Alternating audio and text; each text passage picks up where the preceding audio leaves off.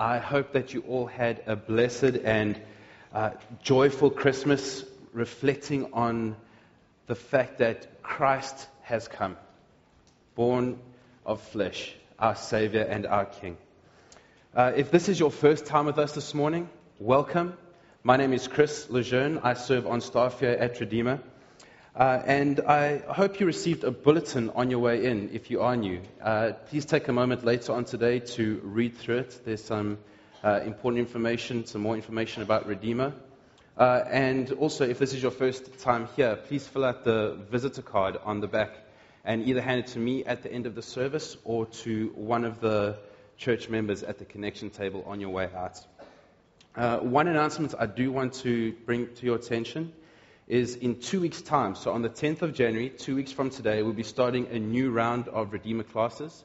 These are our classes that take place uh, before the service from 9 a.m. to 9:50 a.m. And we'll be having two classes running simultaneously uh, at that time. One will be for the men, and one will be for the women. That'll be an eight-week class. So it'll be taking place. Uh, one of the classes will be taking place here inside the, the ballroom, and one will be just outside in the pre-function area. There'll be more information in your bulletin with regard to that next week. uh, as we approach God's word now, let's go to Him in prayer. Father, we pray that you would strengthen our congregation now as we look at your word. May the truth of your word transform our hearts and minds and give us the grace, the protection, and everything we need to serve you faithfully in this world. We pray this in Christ's name. Amen. We all have expectations, right? Or at least we're familiar with them. They come in various forms and various situations. We have expectations of the kind of person that we want to marry, uh, or expectations of what we want to get out of a job.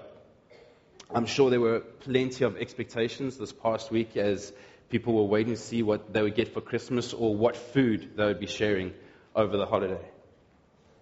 But then, of course, there are expectations that other people can actually have for us. So we think of parents who have a specific expectation of what, what they want their children to achieve and tend to put a lot of pressure on them to get to that. Or we ourselves may, put, uh, may have certain expectations of our spouse and what we want from them and what we expect from them and put a lot of pressure on them in that. And then there are times when we don't actually know what to expect. We can find ourselves uh, in a situation where we have no idea what the outcome is actually going to be. And this was very much the situation for God's people who were in exile in Babylon. They had been exiled as judgment for their rebellion towards God. 1 Chronicles reminds us that they had broken faith with God, the God of their fathers, and prostituted after the gods of the peoples of the land whom God had destroyed before them. So the God of Israel stirred up the spirit of Pul, king of Assyria, the spirit of Tiglath-Pileser, king of Assyria, and he took them into exile. God's people had rejected him. They had given themselves up to the wicked ways of the land. And Isaiah begins to address this, and we see two parallel verses in chapter 41, where he exposes the futility of these idols. Each of these passages ends in a dramatic summons. So we see in verse 24 of chapter 41 Behold, you are nothing, and your work is less than nothing. An abomination is he who chooses you. And again in verse 29 Behold, they are all a delusion. Their works are nothing. Their metal images are empty wind. Essentially, Isaiah is saying, Look at these meaningless idols. Look at these pathetic idolaters. And at this point, God's people didn't know what to expect. They were being oppressed, they were suffering, and they weren't sure what their outcome was going to be. But as we come to the start of chapter 42, we see something different, a, a different tone compared to that of 41. So if you have your Bibles with you, please open up to Isaiah chapter 42 and we'll be looking at verses 1 to 9. You can also follow along up on the screens. Behold, my servant whom I uphold, my chosen in whom my soul delights. I have put my spirit upon him. He will bring forth justice to the nations. He will not cry aloud or lift up his voice or make it heard in the street. A bruised reed he will not break, and a faintly burning wick he will not quench. He will faithfully bring forth justice. He will not grow faint or be discouraged till he has established justice in the earth, and the coastlands wait for his law. Thus says God, the Lord, who created the heavens and stretched them out, who spread out the earth and what comes from it, who gives breath to the people on it, and spirit to those who walk in it. I am the Lord. I have called you in righteousness. I will take you by the hand and keep you. I will give you as a covenant for the people, a light for the nations, to open the eyes that are blind, to bring out the prisoners from the dungeon from the prison those who sit in darkness. I am the Lord. That is my name. My glory I give to no other, nor my praise to carved idols. Behold, the former things have come to pass, and new things I now declare. Before they spring forth, I tell you of them. And to help us consider this passage, we're going to be looking at three points from the text, and this will serve as our outline this morning. So the first point is behold God's servant, and that's in verses 1 to 4. The second point, behold God's promise in verses 5 to 7. And thirdly, behold God's assurance. So behold God's servant, behold, God, behold God's promise, and behold God's assurance. Let's look at our first point. Behold God's servant. Now, in contrast to the idols and idol worshipping nations, God presents his, service, his servant as the only hope for the nations. And we, get to, we begin to get a description of the servant. He's not like the ruthless Cyrus who God used to conquer Babylon. God is far more specific in his description about his particular servant and seems to be far more involved in terms of his relationship with him. The first thing that stands out is that the servant will be upheld by God. He is God's chosen. And not only is he God's chosen, but God's soul delights in him. So much so that his spirit is upon him. I imagine that as people would have been listening to this prophecy and received their prophecy, their, their minds would have begun to conjure up this, this magnificent servant who was, who was coming. You know, someone who's, who's powerful, probably around six foot four, bulging muscles, the strength of Samson with the speed of Usain Bolt. And on top of that, has God's Spirit upon him. After all, this isn't just anyone. This is the one who's going to bring justice to the nations, who will restore God's people to their rightful place the servant would have to be a leader of leaders. He would need to be simply unstoppable. As I was reading this, the image I kind of got was that of a bowling ball. You know, when you go 10 pin bowling and you manage to roll that perfect ball and you manage to get the strike, for me, that's one out of every 50 balls rolled or something. But when that ball hits those pins, nothing is left standing. The power of that ball smashes everything in its path. And I imagine that's the same kind of power people were expecting. Someone that was going to smash everyone in his path. A servant was not going to leave anything standing on his way to bringing about justice. But as we read on, that doesn't really seem to be the case. In fact, it appears to be quite the opposite. God's servants, who are told, will not cry aloud or lift up his voice or make it heard in the street. But hang on, then how exactly is he going to bring about justice? If he's not going to use power, what about fire and brimstone?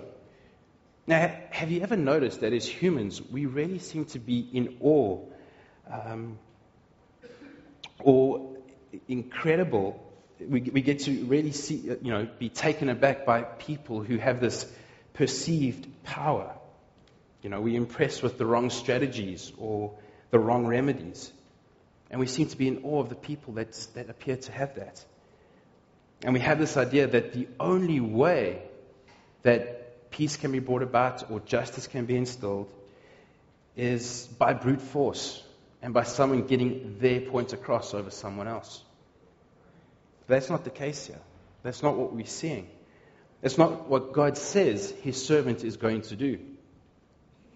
God's servant is not going to cry aloud. A bruised reed he will not break, and a faintly burning wick he will not quench.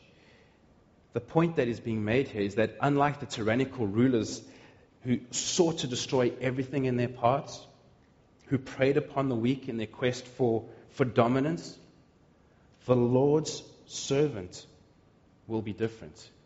Instead, he will defend the weak, he will bring comfort and justice to them. The mission that is before him will not see him come as an oppressor, which is very different to the previous servants that God has used before to bring forth his justice.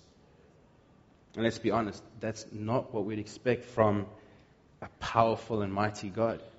After all, this is the God who wiped out the world with a flood, who confused the language of the people of Babylon and scattered the people across the earth. But if his servant will be different from the rulers who've come before him, then what exactly should we expect? And how can we have any certainty that this will actually be accomplished? How would the people receiving this prophecy believe with any confidence, confidence that what was being told to them would in fact happen? And that brings us to our next point. Behold God's promise. Look there in verse 5. Almost, almost as if to address the question of how this can be so, we get a reminder of exactly who it is who is making this promise who is telling us of his servant. This is the Lord God. He is the one who created the heavens and stretched them out, who spread them, who spread out the earth and what comes from it. I recently read on CNN an article about one of the, the greatest discoveries of the Hubble Space Telescope. The scientists at NASA who had been operating this telescope had noticed a specific dark point in, the, in, in, in, our, in our galaxy. So they thought, well, hey, let's point the lens in that direction and let's see what happens. Who knows? So, taking information gathered over about 10 years, they were able to piece together the most complete image ever taken of the galaxy. They refer to this as the Extreme Deep Field, or XDF for short. And what they saw was simply astounding. As they pieced together the picture, as it all came into focus, they noticed not tens, not hundreds, but thousands of galaxies, both near and far. A total of about 5,500 individual galaxies, each with billions of stars. I, I, don't know about you, but as I was reading that, I, I just couldn't comprehend it. All those galaxies, all those stars. I mean, the expanse of space must be immense to be able to contain all of that. And yet, we are reminded here that God, the Lord, is the one who created the heavens and spread them out. This mighty God who created all of that is going to send his servant. And he is the same God that gave breath to the people on earth and spirit to those who walk in it who gave life to each and every one of us here this morning. Friends, I hope that this reminder would comfort you and bring you a renewed joy in the fact that this God who created the heavens is the same God who is active in each of our lives right now. Up to this point, we are reminded that the one true God is a God of intention. And He's a God who gets involved. I wonder if you've noticed that in the verses we've looked at. Think about how many times God refers to himself doing something. Look back at verse 1. My servant, whom I uphold, my chosen, my soul delights. I put my spirit upon him. And then again in verse 6 I am the Lord. I have called you in righteousness. I will take you by the hand and keep you. This is not simply a God who sits on the sidelines and waits to see if you can figure things out for yourself. No, this is a God who is deliberate, who is specific, and is very intentional. And it's not, it's not just what we see in this passage. If you think about our lives, each and every one of our lives, there is intent there. We mustn't for a moment think that any of us are here by coincidence. It's just chance that we're here in Dubai. There are no coincidences when it comes to God, no mistakes. God has brought each of us here for a reason. It may be to have the opportunity to share the good news with unreached people groups that you would never have had back home. Or it may be for God to draw you closer to Himself and cause you to realize that you are a sinner in need of salvation. That was very much the case for me four and a half years ago when I arrived in Dubai. I didn't want anything to do with God. I came here to seek a name for myself. And yet, by His grace and His mercy, my eyes were opened to the fact that I am a sinner in need of salvation. Friends, whatever the reason may be, our hope as Redeemer Church, as staff and leaders of the church, is that when you leave this place, you would love Christ so much more than when you first arrived. That you would rejoice in the way that God has been intentional in your life. As we come back to the passage, we see that it's not quite the end of it just there. We see that he continues to describe what will happen with his servant. His servant will be a covenant or a promise for a people, for his people, and a light to the nations. He will open the eyes that are blind, bringing the knowledge of God to them. And it does sound a little familiar. If we think back to the passage that Eric read for us earlier, told, told, the passage told us that Jesus, aware of this, withdrew from there. And many followed him. And he healed them all and ordered them not to make him known. This was to fulfill what was spoken by the prophet Isaiah Behold, my servant whom I have chosen, my beloved with whom my soul is well pleased.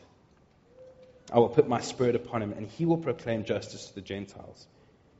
He will not quarrel or cry aloud nor will anyone hear his voice in the streets. A bruised reed he will not break, and a smoldering wick he will not quench, until he brings justice to victory. And in his name the Gentiles will hope. The servant that Isaiah has been talking about is Jesus. He is the fulfillment of the Old Testament prophecies. He is the one who has opened the eyes of the blind and not just physically. The reality is that each and every one of us are blind to our sin. And we sit in rebellion against God. We have rejected Him, told Him we don't need Him. And like the people in exile in Babylon, we have chosen idols ahead of God. And these come in many forms. Some of us maybe worship money because we want comfort, or we maybe worship our jobs because we want power and recognition, we want status. Or maybe we worship people because we want to be liked and accepted. We fear being alienated. We put these and many other idols in place of God. And because of this, because of our rebellion and rejection, we stand condemned before Him. And by ourselves, we have no hope. But thankfully, as we've seen, God is not idle. He is a God of action. And in His mercy, He took it upon Himself to make a way for people to be reconciled to Him, a way for each and every one of us to be made right with Him. And that is in Jesus Christ, who was fully God, fully man, came to earth and lived a perfect life, a life that none of us can live. He followed God's law perfectly. Was without sin. Seemingly weak, he was crucified, gave, him up, gave himself up to death, sacrificed on our behalf. And on the third day, rose again conquering death, and is now seated at the right hand of God. So, what does that mean for us? It means that because of what Christ accomplished, because of what he did on the cross, the fact that he atoned for our sin or paid the penalty for our sins, we now have a way to God.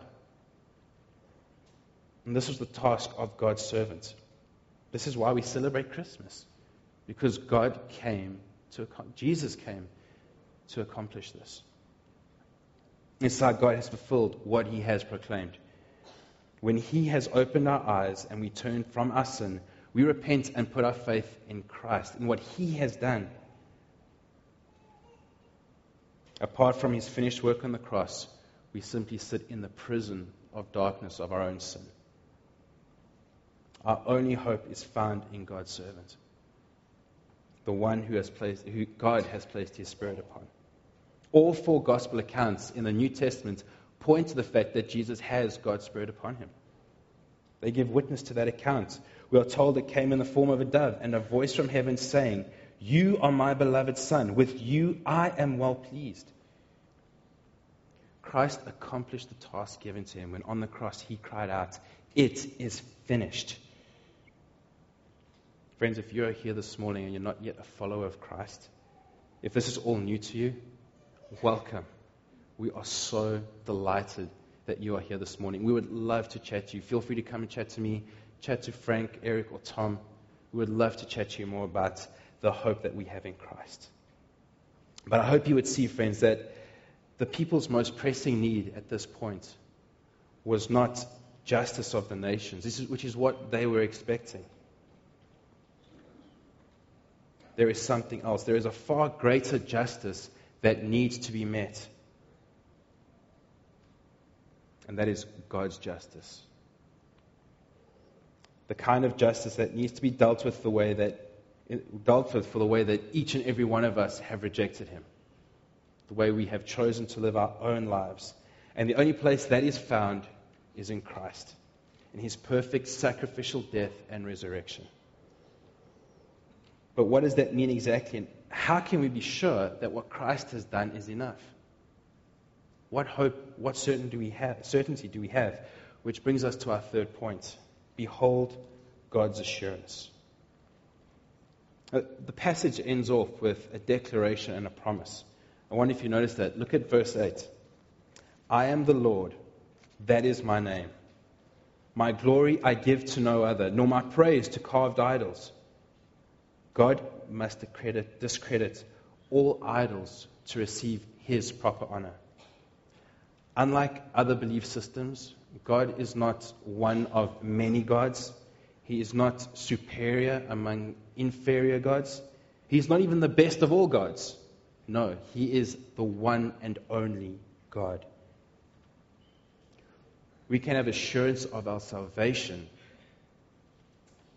because God is so concerned with His honor and His glory, nothing or no one will get in the way of that. How much should that encourage us? If God's glory is so important, will He not give everything to accomplish that? So much so that He gave His only Son to be sacrificed for us. But it's not just the fact that God desires His own glory that should bring us comfort and bring us assurance. It's because God, because God simply says so. Look there at verse 9. Behold, the former things have come to pass, and new things I now declare. Before they spring forth, I tell you of them. The distinction that was made at the end of chapter 41 is still there, it remains. It is the Lord who predicts, directs, and fulfills. The promises that he has made in the past have come true, and we have seen that in the fulfillment of Christ. Let us not forget either that the same promises, the promises we see in the New Testament, will come to pass. Will come to pass. And the fact is that God has made it known. Therefore, we have no excuse. We cannot simply claim ignorance. As we conclude, there is one more thing that I want us to consider. And that is the response we see in verse 10. How did this news shape Isaiah's life? who would have been in the middle of this, this exile with uh, God's people? Simple. He rejoiced. Despite what was going on around him, he rejoiced in a promise that was yet to be fulfilled. Friends, we have the, the advantage of being able to look back and see how these promises have been fulfilled. How much more then should that cause us to praise God and rejoice in Him and trust in Him that He will fulfill what He says? It's particularly noteworthy that we see that the entire earth, with all its inhabitants, is enjoying to give this praise in a new song. It's surely caused by what immediately precedes it the message that we've just seen, the announcement of the servant who will bring forth God's justice to the earth. He's not like, he was not like, he is not like the lifeless idols that people were giving their, their lives to.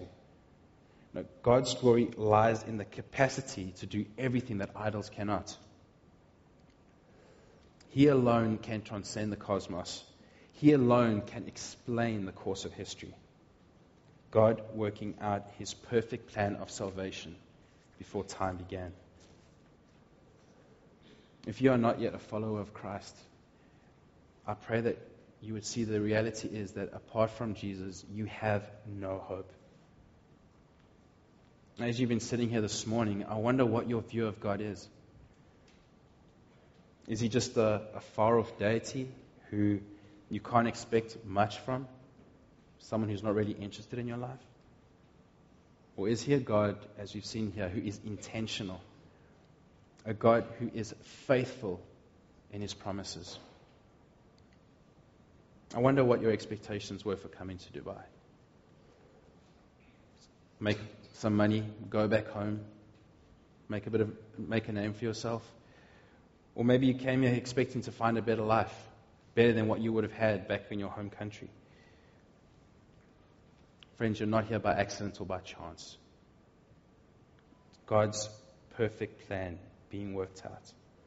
There is intentionality in every aspect of your life. God working out all things for His glory.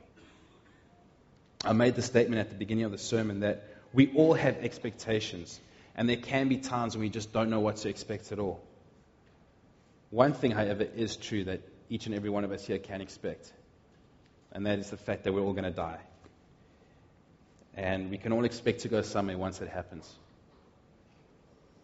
If you continue to live a life of rebellion against God, choose to live for yourself rather than Him, choose to live in that dark prison of your sin, you can expect to be thrown into the lake of fire.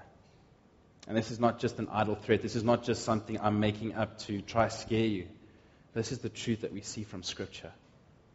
This is what happens to all those who have rejected God. Now, I urge you, don't wait until it's too late. Repent. Put your faith and trust in what Christ has accomplished for you. Do it even now, in your seat. Your only hope lies in Him. For those who have repented and put their faith and trust in Christ, what about us? What can we expect from this God who we've seen this morning? We can expect a God who will be glorified, a God who fulfills his promises, and last of all, we can expect the gift of eternal life, being able to see him face to face and worshiping him. It has been promised to all those who rely on Christ. God's servant in whom it is finished. In Christ alone, our hope is found. Let's pray. Lord God, what a reminder that you are not a passive God. You are indeed a God of action, a God who fulfills his promises, whose glory is his and His alone. Father, I pray that as we reflect on these truths today, we would take comfort not only in what you say you will do, but in what you have done ultimately through Christ, through his sacrificial death and resurrection. Lord, may our hope be found not in ourselves, but in what he has done. And may you be the one who receives all the glory.